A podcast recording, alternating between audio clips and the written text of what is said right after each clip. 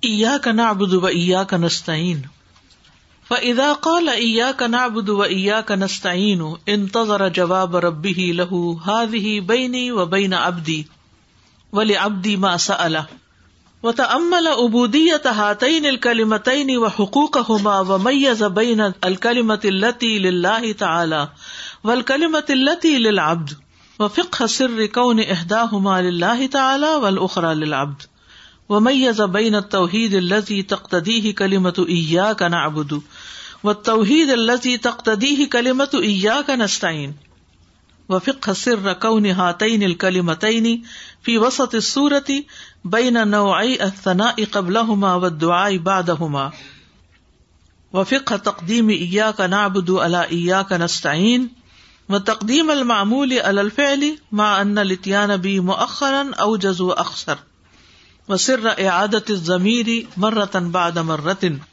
و علم ما تدفع كل واحدة من الكلمتين من الآفة المنافية للعبودية. وكيف تدخله الكلمتان في صريح العبودية. وعلم كيف يدور القرآن من أوله إلى آخره على هاتين الكلمتين. بل كيف يدور عليهم الخلق والأمر والثواب والإقاب والدنيا والآخرة. وقئی فتم نتال اجل الغایاتی و اکمل الوسائل وقئی فجی اب ہما بضمیر الخطابی و الحضور دون ضمیر الغائبی وهذا موضع يستدعي كتابا كبيرا ولولا الخروج اما نحن بصدده لاودحناه وبسطنا القول فيه فمن اراد الوقوف عليه فقد ذكرناه في كتاب مراحل السائرين بين منازل اياك نعبد واياك نستعين وفی کتابی الرسالت المصریہ۔ ہم صرف تیری عبادت کرتے ہیں اور صرف تجھی سے مدد چاہتے ہیں۔ پھر جب بندہ ایا کا نابودو و ایا کا نستعین کہے، تو اپنے رب کے جواب کا انتظار کرے۔ یہ میرے اور میرے بندے کے درمیان ہے اور میرے بندے کے لیے وہی ہے جو اس نے مانگا۔ اور ان دونوں کلموں کی عبودیت اور ان کے حقوق میں غور کرے۔ وہ فرق کرے اس کلمہ کے درمیان جو اللہ تعالی کے لیے ہے اور جو بندے کے لیے ہے۔ اور ان دونوں میں ایک کا اللہ تعالی کے لیے اور دوسرے کا بندے کے لیے ہونے کے راز کی فکر میں بھی فرق کرے۔ وہ اس توحید کے درمیان بھی فرق کرے جس کا یہ کلمہ ایا کا نابودو تقاضا کر رہا ہے۔ اور اس توحید کے درمیان بھی فرق کرے جس کا تقاضا یہ کلمہ ایا کا نستعین کر رہا ہے۔ وہ اس راز کی فکر کی بھی تمیز کرے کہ یہ دونوں کلمے اس صورت کے درمیان میں کیوں واقع ہوئے ہیں اور ان دونوں سے پہلے دو طرح کی سنا ہے اور ان دونوں کلمات کے بعد دعا ہے اور ایا کا نابودو کو ایا کا نستعین پر مقدم کرنے کی فکر پر غور کرے اور یہ کہ مفعول کو فیل سے پہلے کیوں لایا گیا؟ حالانکہ اس کو بعد میں لانا زیادہ مختصر تھا اور ضمیر کو بار بار لانے کے راز میں بھی غور کرے۔ اور اس بات کے علم میں بھی غور کرے کہ دونوں کلموں میں سے ہر کلمہ عبودیت کے منافی آفت کو دور کرتا ہے اور کس طرح یہ دونوں کلمے اس کو خالص عبودیت میں داخل کر دیتے ہیں۔ اور اس بات کے علم میں بھی غور کرے کہ کیسے پورے کا پورا قرآن اول تا آخر ان دونوں کلموں کے گرد گھومتا ہے۔ بلکہ کس طرح ساری مخلوقات فیصلے، سزا و جزا اور دنیا و آخرت کے معاملات میں بھی انہی دو کلمات کے گرد گھومتے ہیں۔ اور کس طرح یہ دونوں کلمات عظیم نتائج اور کامل ترین وسائل پر مشتمل ہیں، اور کیسے ان کو غائب کی ضمیر کی بجائے مخاطب اور حاضر کی ضمیر کے ساتھ لایا گیا ہے۔ یہ موضوع ایک بڑی کتاب لکھنے کی دعوت دے رہا ہے۔ اگر ہم اس موضوع سے نہ نکل رہے ہوتے جس پر ہم کوشش کر رہے ہیں، تو ہم ضرور اس کی وضاحت کرتے اور تفصیلی بات کرتے۔ جو اس کی تفصیل جاننا چاہتا ہے تو تحقیق ہم نے کتاب مراحل سائرین بینا منازلی ایا کا نابودو و ایا کا نستعین میں اس کا ذکر کیا ہے اور کتاب ارسالہ تل مصریہ میں بھی ذکر کیا ہے۔ ایا کا نابودو و ایا کا نستعین، ہم صرف تیری عبادت کرتے ہیں اور صرف تجھی سے مدد چاہتے ہیں۔ فضا قال ایا کا نابود و ایا کا نستعین پھر جب بندہ کہتا ہے ایا کا نابود و ایا کا نستعین ان تو جواب ربی ہی لہو تو وہ اپنے لیے رب کے جواب کا انتظار کرتا ہے۔ اور وہ جواب کیا ہے؟ ہاد ہی بینی و بینا ابدی یہ میرے اور میرے بندے کے درمیان ہے۔ ولی ابدی ماسا اللہ اور میرے بندے کے لیے وہ ہے جس کا اس نے سوال کیا۔ اور وہ غور کرتا ہے ابودیت ہاتئی نل و حقوق ہما ان دو کلمات کی ابودیت پر اور ان کے حقوق پر۔ وہ میزا اور فرق کرتا ہے، بین الکلمت التی لاہ تعالی. اس کلمے کے درمیان جو اللہ کے لیے ہے یعنی یا کنابد ول کلمت التی للعبد اور وہ کلمہ جو بندے کے لیے ہے، وہ یا کنستین و فکا سر کون اہدا ہما لاہ تعالی ول اخرا للعبد، اور اس راز کی سمجھ میں بھی یعنی وہ راز سمجھنے کی کوشش کرتا ہے کہ ان میں سے ایک کلمہ اللہ کے لیے اور دوسرا بندے کے لیے تو ایسا کیوں ہے؟ وہ میزا اور وہ فرق کرتا ہے بین توحیدی اس توحید کے درمیان اللہ تقدتی ہی کلمت ایا کا نابدو جس کا تقاضا کرتا ہے کلمہ ایا کا نابدو و توحید اللہ تقدی ہی ایا کا نسطین اور اس توحید کے درمیان بھی فرق کرتا ہے، جو تقاضا کرتا ہے کلمہ ایا کا نسطین و فکر سر کون ہاتعین الکلمتعینی اور ان دونوں کلمات کے ہونے کے راز میں بھی غور و فکر کرتا ہے یہ سمجھنے کی کوشش کرتا ہے۔ فی وسط اس صورت ہی کہ یہ سورت کے درمیان میں کیوں آئے ہیں۔ بے نو ثنا قبل ہوما ثنا کی دو قسمیں جو اس سے پہلے آئی ان کے درمیان۔ و دعا عباد ہوما اور پوری دعا جو بعد میں آ رہی ہے، اس کے درمیان۔ یعنی ثنا اور دعا کے درمیان میں یہ بات کیوں آئی ہے؟ اس بات پر بھی غور کرتا ہے۔ وفقہ تقدیم ایا کا نا بدو اللہ کا نسطین اور اس بات میں بھی غور و فکر کرتا ہے، یہ سمجھ بوجھ پیدا کرتا ہے۔ ایا کا نابدو یا کا نسطین سے پہلے کیوں ہے؟ وہ تقدیم المعمول الفیلی اور معمول کا پہلے آنا یعنی ایا کا، معمول یا کیا؟ ایا کا۔ الفیلی نابدو فیل پر۔ اور یہ تاکید جو ہے وہ شدت کے لیے ہوتی ہے۔ ماں ان الاتیان ابھی مؤخر اوجز و اکثر حالانکہ اس ضمیر کا بعد میں آنا زیادہ مختصر اور جامع ہوتا، جیسے نابودو کا اگر ہوتا تو۔ تو نابودو کا کہنے کی بجائے یا کا کیوں کہا گیا؟ یا کا نابودو وہ سر اور وہ راز بھی عادت ضمیر مرتن باد امرتن کہ ضمیر بار بار کیوں آئی ہے؟ یعنی ایا کا نابودو و ایا کا نستعین کیوں ہے ہم یہ بھی کہہ سکتے تھے نابودو کا و نستعین کا جیسے وہ دعا نہیں ہے نہ مدو و نستعین ہو و نستخر ہو یہ خطبے کے شروع میں آتا ہے، یا دعا کنوت میں بھی آتا ہے۔ وہ علم ما تدفع کلو واحد من الکلمتعینی اور اس بات کے علم میں بھی غور کرے کہ دونوں کلموں میں سے ہر ایک کلمہ جو ہے وہ دور کرتا ہے. تدفا کلو واحد من الکلمتعینی من الآفت المنافیت للعبودیتی یعنی اس آفت کو جو منافی ہے کلم ابودیت کے. وہ کئی فتد خلو الکلمتانی اور کس طرح داخل کر دیتے ہیں اس کو دونوں کلمات، فی سری ہل ابودیتی خالص ابودیت میں وہ علم، اور یہ علم بھی یعنی اس میں بھی غور کرے کئی فیدور القرآن من اول ہی الا آخری ہی کس طرح گھومتا ہے قرآن اول سے آخر تک؟ اللہ تعین الکلمتعینی ان دو کلمات پر۔ یعنی پورے قرآن میں یہ جو مرکزی مضمون ہے، وہ اسی جملے کا ہے۔ یہاں عبادت کی بات ہے، یہ استعانت کی بات ہے۔ بل کئی فیدور علیہ مل خلق ول امر و ثواب و دنیا بلکہ یہ بھی غور کرے کہ کس طرح گھومتے ہیں ان دونوں پر یعنی عبادت اور استعانت پر، کون؟ ساری مخلوقات۔ ول امرو اور فیصلے و ثواب اور ثواب بل اقاب اور اقاب و دنیا اور دنیا و آخرت اور آخرت۔ وہ کئی فتمنتا اور کس طرح مشتمل ہے یہ دونوں؟ اجل الغایاتی بہترین نتائج کے لیے۔ یعنی کس طرح یہ دونوں کلمات عظیم نتائج اور کامل ترین وسائل پر مشتمل ہے وہ کئی فجی اب ہما ضمیر الخطابی و الحضور دون ضمیر الغائبی۔ اور کس طرح ان کو غائب کی ضمیر کی بجائے مخاطب اور حاضر کی ضمیر کے ساتھ لایا گیا ہے۔ جی ابیم ضمیر الخطاب ایا کا نابدو والحضور اور حاضر ہونا دون ضمیر الغائب، غائب ضمیر کے بجائے۔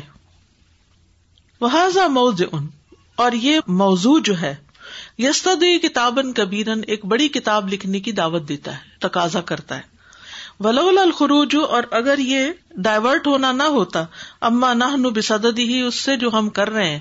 یعنی یہ کتاب اور مقصد کے لیے لکھی جا رہی ہے، اس سے ہم ہٹ نہ جائیں تو لودہ نہ ہو تو ہم اس کی اور وضاحت کرتے۔ وہ بسط نہ القو لفی ہی اور اس میں خوب بات کو لمبا کرتے۔ بسط۔ فمن اراد الوقوف علیہ تو جو اس سے واقف ہونا چاہتا ہے فقط زکر نہ ہو فی کتاب مراحل السائرین بین منازل یا کنا بدویا کنستین تو ہم نے ان باتوں کا ذکر کر دیا ہے اس کتاب میں، جس کا نام مراحل السائرین، چلنے والوں کے مرحلے، بین منازل یا کنا بدویا کنستین یا کنا بدویا کنستین کے مختلف مقامات کے درمیان۔ فی کتاب الرسالہ المصریہ، اور کتاب رسالہ المصریہ میں بھی اس بات کا ذکر کیا ہے۔ تھوڑا سا لمبا ہے ٹیکسٹ، لیکن میں اس کی وضاحت کرتی ہوں دوبارہ۔ یہ کہتے ہیں کہ ہمیں ان سارے امور پر غور کرنا چاہیے کہ ایا کا نا بدو و ایا کا نستعین کو درمیان میں کیوں رکھا گیا مسلم اور پھر یہ کہ اس میں ایک پارٹ اللہ کے لیے نا بدو کس کا حق ہے؟ عبادت اور استعانت کس کی ضرورت ہے؟ بندے کی۔ پھر یہ ہے کہ اس میں توحید کا ذکر ہے۔ صرف تجھ سے ایا کا پہلے لا کے بات کی گئی۔ ایا کا نا بدو و ایا کا نستعین۔ اور عبادت اور دعا جو ہے، ان کا تعلق بھی توحید سے ہے۔ اگر وہ شرک سے پاک ہو۔ پھر یہ کہتے ہیں کہ یہ درمیان میں کیوں آئی ہے؟ اس سے پہلے سنا ہے اور اس کے بعد دعا ہے، تو ایک پرفیکٹ بیلنس قائم ہو گیا ہے۔ اب دیکھیں نا، جتنا اوپر ہے، تین چیزیں اوپر، تین چیزیں نیچے۔ اوپر کون کون سی؟ رب العالمین اور رحمان الرحیم، مالک یوم اور نیچے کون سی؟ سرات مستقیم، غیر المغدوب علیہم ولد علیہ اور درمیان میں ایا کا نابدو و ایا کا نسطین تو یہ ایک سینٹرل پوائنٹ ہے یعنی کہ نماز کا بھی اور سورت الفاتحہ کا بھی اور قرآن کا بھی و فک ہو تقدیم ایا کا نابد و ایا کا نسطین و تقدیم المعمول الفیلی ماں ان اتیان ابی مؤخرن او جذب اکثر تو کہتے ہیں کہ پھر یہ بھی کیوں ایا کا نابدو پہلے کیوں آیا ہے اور ایا کا نسطین بعد میں کیوں آیا ہے؟ حالانکہ اس کو بعد میں لانا زیادہ مختصر تھا اور ضمیر کو بار بار لانے کے راز کے بارے میں بھی غور کیا جائے۔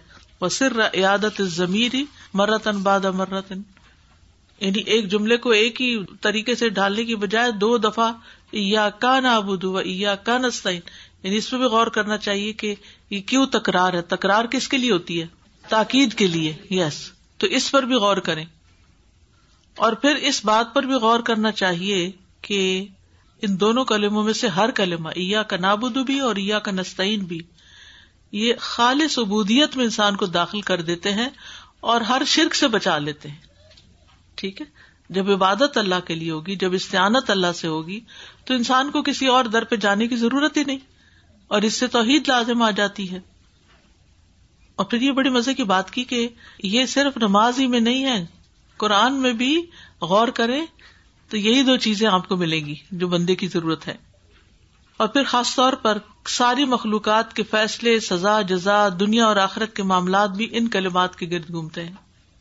اور یہ دونوں کلمات عظیم نتائج کامل ترین وسائل پر مشتمل ہے اور کیسے ان کو غائب کی زمین کے بجائے مخاطب اور حاضر کی زمین کے ساتھ لایا گیا ہے۔ یعنی کا ڈائریکٹ مانگا گیا ہے۔ یہ نہیں کہا نحمد و نستعین و نستغفر بلکہ کیا کہا گیا؟ یا کا نابود تاکہ دعا میں زیادہ زور ہو اور قبولیت زیادہ ہو۔ یعنی بعض اوقات کسی کے ذریعے پیغام پہنچانے سے بہتر کیا ہوتا ہے؟ ڈائریکٹ میسج دینا۔ پھر یہ کہتے ہیں کہ یہ تو ایسا ٹاپک ہے جس پہ پوری کتاب لکھی جا سکتی ہے، لیکن ابھی میں بس اتنا ہی لکھ رہا ہوں۔ اور اگر کسی کو تھوڑا زیادہ پڑھنا ہے، تو ایک اور کتاب انہوں نے بتائی ہے کہ اس میں تفصیل پڑھ لیں۔ یا کنابود یا کنستین کی۔ تو بنیادی طور پر یہاں دو باتیں ذکر کی گئی ہیں۔ ایک ہے عبادت اور ایک ہے استعانت۔ عبادت کا مطلب تو اللہ کی بندگی کرنا اور استعانت کا مطلب اللہ سے دعائیں مانگنا۔ ٹھیک ہے؟ آبادا آبادا کا معنی ہوتا ہے نرمی اور ذلت بھی۔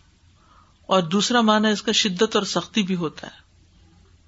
اور اصطلاح میں عبادت ہر اس چیز کا نام ہے جس کو اللہ پسند کرتا ہے اور جس سے راضی ہوتا ہے۔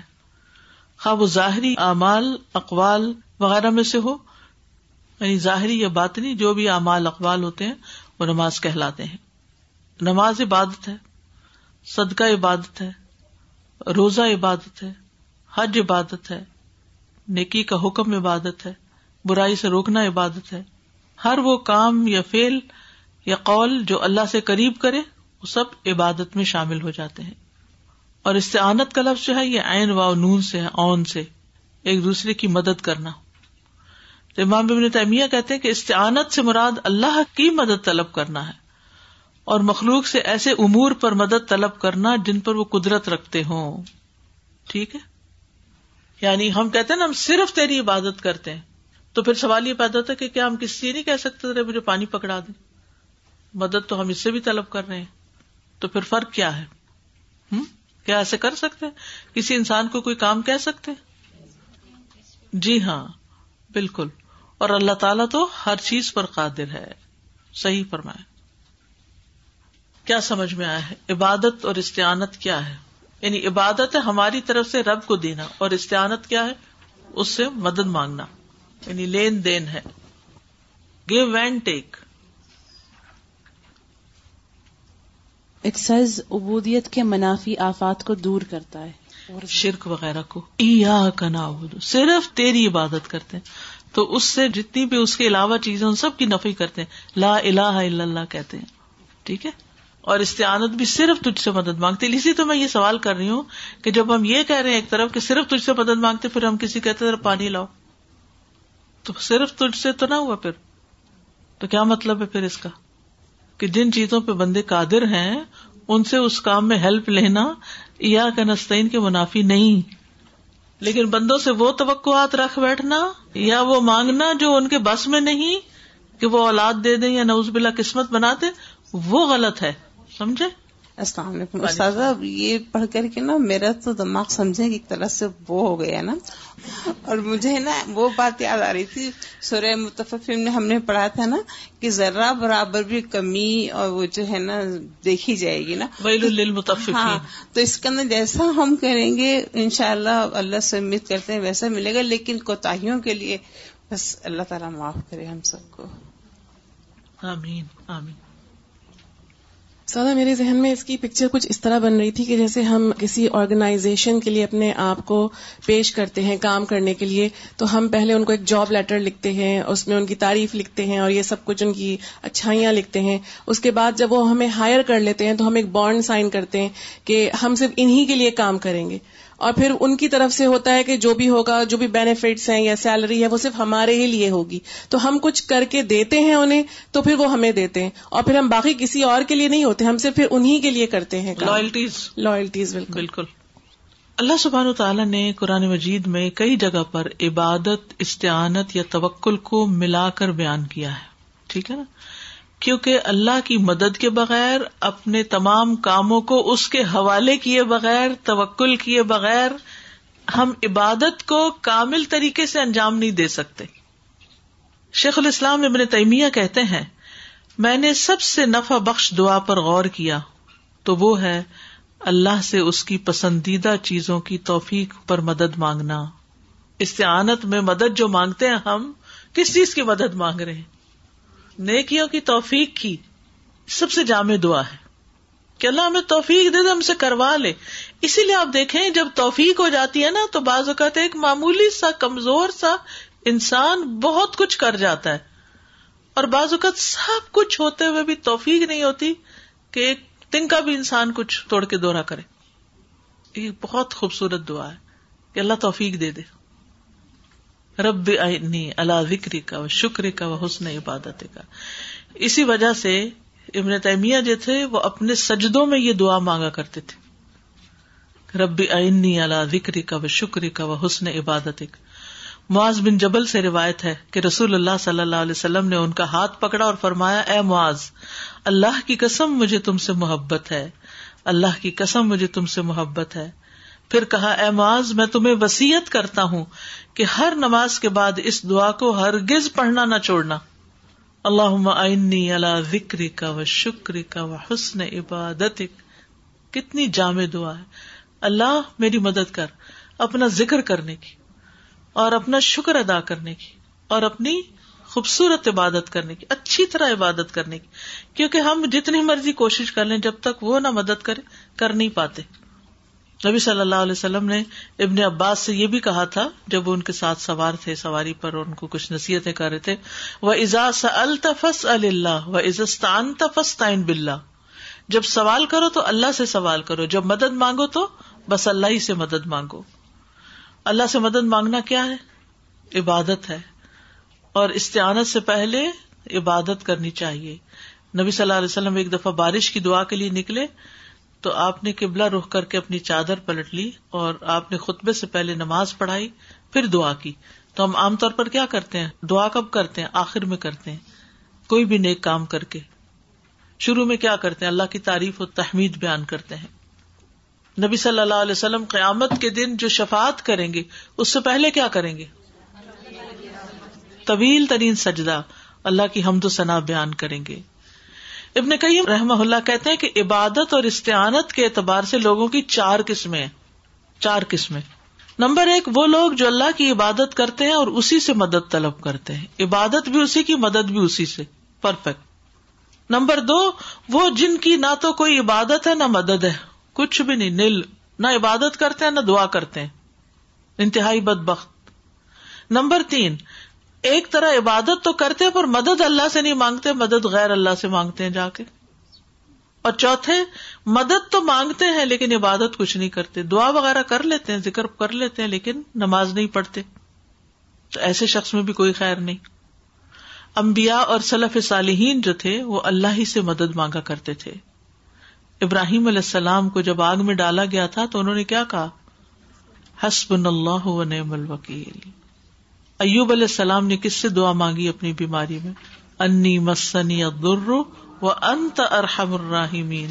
نبی صلی اللہ علیہ وسلم مشکل حالات میں کیا کرتے تھے؟ یا حیو یا قیوم برحمتی کا استغیث۔ حضرت عائشہ پر جب الزام لگا تھا تو انہوں نے کیا کہا تھا؟ فلاح المستعان علامہ تصفون۔ جو بندہ اللہ سے اپنی حاجتیں مانگتا ہے، اللہ اس کو وہاں سے رسک عطا کرتا ہے جہاں سے وہ سوچ بھی نہیں سکتا۔ اگر نقصان ہو اور پھر انسان اللہ کو یاد کرے تو اللہ تعالیٰ اس کی تلافی کر دیتا ہے۔ پھر یہ اس میں جو دعا ہے اح دن الصراط المستقیم۔ ثم يتأمل ضرورته ففاقته الى قوله اهدنا الصراط المستقيم الذي مضمونه، نمبر ایک معرفت الحق و قصده نمبر دو، ارادته والعمل به۔ نمبر تین وباۃ علیہ، نمبر چار و دعوت علیہ، نمبر پانچ و صبر اذى ازل فب استقمال هذه المراتب الخمس يستكمل الهداية وما نقص منها، نقص من هدايته ہمیں سیدھے راستے کی ہدایت دے۔ پھر بندہ اس قول اہ دن سراط المستقیم کی طرف اپنی ضرورت اور محتاجی پر غور کرتا ہے، جس کا مضمون نمبر ایک، حق کی معرفت اور اس کا قصد کرنا، نمبر دو، اس کا ارادہ کرنا اور اس پر عمل کرنا، نمبر تین، اس پر ثابت قدم رہنا، نمبر چار، اس کی طرف دعوت دینا نمبر پانچ، مدعو کی طرف سے پہنچنے والی اذیت پر صبر کرنا۔ تو ان پانچ مراتب کی تکمیل کے سبب وہ ہدایت کو مکمل کر لے گا۔ اور جو ان درجات میں کمی ہوگی، اتنی ہدایت میں بھی کمی ہوگی۔ اللہ اکبر۔ بہت بڑی بات کر دی انہوں نے۔ اح دن اسرات المستقیم، ہمیں سیدھا راستہ دکھا۔ ثم يتأمل ضرورته وفاقته الى قوله۔ پھر بندہ غور کرتا ہے یہ تمل ضرورت ہو اپنی ضرورت پر وفاقت ہو اور اپنی محتاجی پر۔ علاق ہی اللہ تعالی کے اس قول میں اح دن اسرات المستقیم، ہمیں سیدھا راستہ دکھا۔ اللہ زی مضمون ہو جس کا مضمون کچھ یوں ہے یعنی سرات مستقیم میں کیا کیا آتا ہے۔ جب ہم سرات مستقیم مانگتے ہیں، تو کیا مانگتے ہیں؟ نمبر ایک، معرفت الحق و قصد حق کی معرفت اور اس کا قصد یا ارادہ۔ نمبر دو ارادت ہو و بھی اس کا ارادہ کرنا اور اس پر عمل کرنا یعنی حق کے راستے پر۔ نمبر تین و سبات علیہ، اس پر ثابت قدمی اختیار کرنا۔ نمبر چار و دعوت علیہ، لوگوں کو اس کی طرف بلانا۔ نمبر پانچ و صبر اللہ ازل مدعوف اور مدعو کی طرف سے پہنچنے والی ازیت پہ صبر کرنا۔ یعنی مدعو کون ہے؟ جس کو آپ نے دعوت کی۔ اردو میں کہتے ہیں، کس کس کو مدعو کیا ہے؟ یعنی دعوت دی ہے۔ تو جس کو آپ دعوت دے رہے ہیں، وہی آپ کو تکلیف دے رہا ہے، تو اس کی تکلیف پر صبر کرنا۔ تو استقمال لحاظ مراتب الخمسی، ان پانچ مراتب کی تکمیل کی وجہ سے یستک مل الہدایت، مکمل ہو جاتی ہے ہدایت۔ وما نقص منہا، نقص من ہدایت ہی اور جو ان میں سے کسی چیز میں ناقص ہوا، وہ اپنی ہدایت میں بھی ناقص ہوگا، یا اس کی ہدایت میں بھی کمی کر دی جائے گی۔ یعنی معرفت حق نہ کی تو ہدایت نہیں ملے گی۔ مل گئی معرفت، عمل نہیں کیا تو بھی نہیں۔ عمل کر لیا اور پھر چھوڑ دیا تو بھی نہیں۔ لوگوں کو اس کی طرف نہیں بلایا تو بھی نہیں۔ اور لوگوں نے تکلیف دی تو چھوڑ دیا یہ رستہ تو بھی نہیں۔ سبحان اللہ۔ اتنی جامع سرات مستقیم کی تعریف کہیں اور نہیں ملے گی آپ کو۔ تو سرات مستقیم بیسیکلی کیا ہے؟ اللہ کا راستہ ہے۔ ٹھیک ہے؟ وہ ان نقل تحدی الا سرات مستقیم یاسین و القرآن الحکیم ان نقل من المرسلین اللہ سرات مستقیم امبیا کا راستہ ہے۔ اللہ کی عبادت کا راستہ ہے۔ ان اللہ ربی و رب کم فابدو ہادا سرات مستقیم ملت ابراہیم کا راستہ ہے۔ سلامتی کا راستہ ہے۔ و اللہ ید الا دار السلام و دی میشا الا سرات مستقیم۔ اس راستے پہ چلنے والے اور نہ چلنے والے برابر نہیں ہوتے۔ ایک جیسے نہیں ہو سکتے، ان کا انجام ایک نہیں۔ سورت الملک میں آپ روز پڑھتے ہیں، اف امشی مکبن الا وجہ اہدا امشی سبین الا سرات مستقیم۔ کیا وہ شخص جو اپنے منہ کے بل الٹا ہو کے چلتا ہے وہ زیادہ ہدایت والا ہے یا وہ جو سیدھا ہو کر درست رستے پہ چلتا ہے؟ کس کو ہدایت ہے؟ ہدایت کیسے ملتی ہے؟ ایمان لا کر۔ وہ ان اللہ دل منو الا سرات مستقیم بے شک اللہ ان لوگوں کو جو ایمان لائے، یقیناً سیدھے رستے کی طرف ہدایت دینے والا ہے۔ ہدایت ملتی ہے اللہ کو تھامنے سے۔ وہ میں یا تسم بلّہ ہی فقط ہدیا الا سرات مستقیم۔ اللہ کو راضی کرنے والوں کو سرات مستقیم کی ہدایت کیسے ملتی ہے؟ ایک اور جگہ پر بھی آتا سورت المائدہ۔ قجا اکم اللہ نور و کتاب مبین یہ دیب اللہ من تبا ردوان سب السلام و یخرج من ظلماتی ال نور بے ازن ہی و یہ دیم الا سرات مستقیم۔ ہدایت دینا اللہ کے ہاتھ میں ہے۔ ہدایت کے رستے پہ کون بیٹھا ہوا ہے؟ شیتان کال فبیما اغوئی تنی لم سرات المستقیم۔ اس نے کہا، اس وجہ سے کہ تو نے مجھے گمراہ کیا، میں ضروری ان کے لیے تیرے سیدھے رستے پر بیٹھ جاؤں گا۔ یعنی وہاں نہیں جانے دوں گا۔ اور ہدایت کے مراتب کتنے ہیں؟ پانچ۔ نمبر ایک، حق کی معرفت اور اس کا ارادہ کرنا۔ یعنی نیت کے ساتھ، ارادے کے ساتھ حق کو قبول کرنا۔ نمبر دو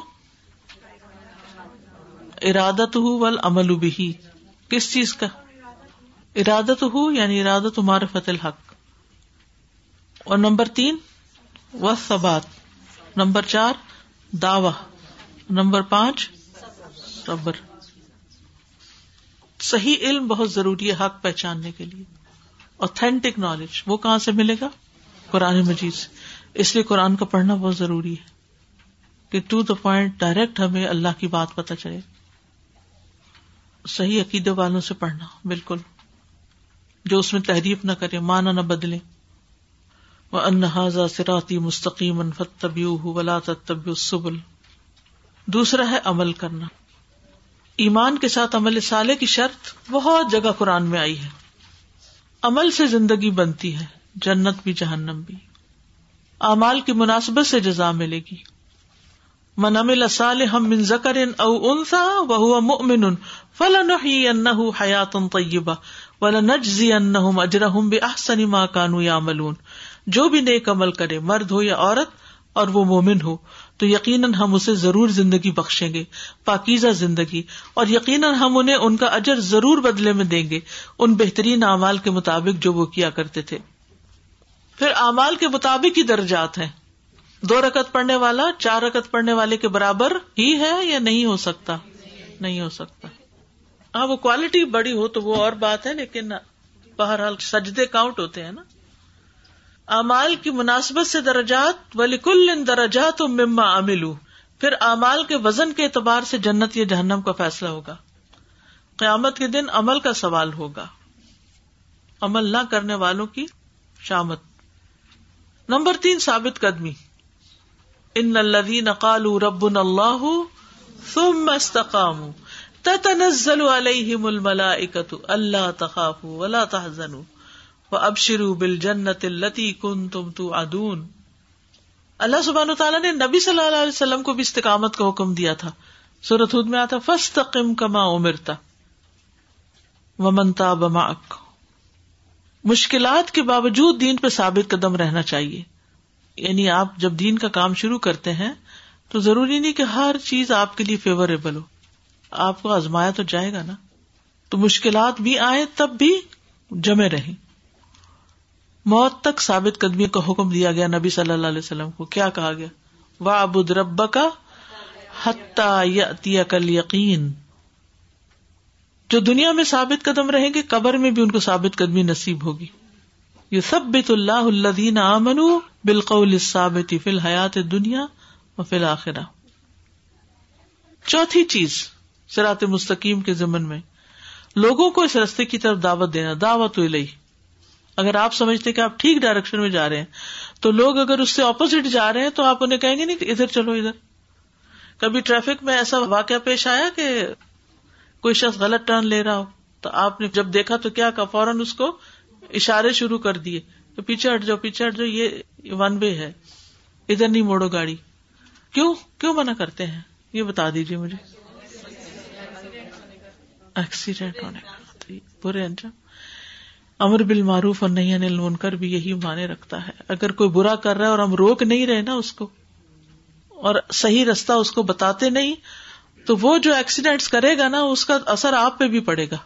بازو کا تو ہمارے اپنے بہن بھائی، اپنے ماں باپ بھی ہوتے ہیں۔ اب جیسے ماؤں کی ایک کام کمزوری ہے کہ وہ بیٹوں کے معاملے میں بہت ٹچی ہوتی ہیں، وہ بیٹیوں پہ ظلم کر جاتی ہیں۔ جیسے وراثت وغیرہ کی تقسیم میں بعض اوقات۔ وہ سمجھتی ہیں بیٹیاں تو پرائے گھر گئی ہیں، ان کو کیا دینا؟ اپنا مال ہے، بیٹا لے، گھر میں ہی رکھے سب کچھ۔ یہ بھی ظلم ہے۔ تو جو بیٹی دین پڑ جائے اس کا فرض بنتا ہے کہ وہ سمجھائے اپنی ماں کو تاکہ اس کی آکبت خراب نہ ہو۔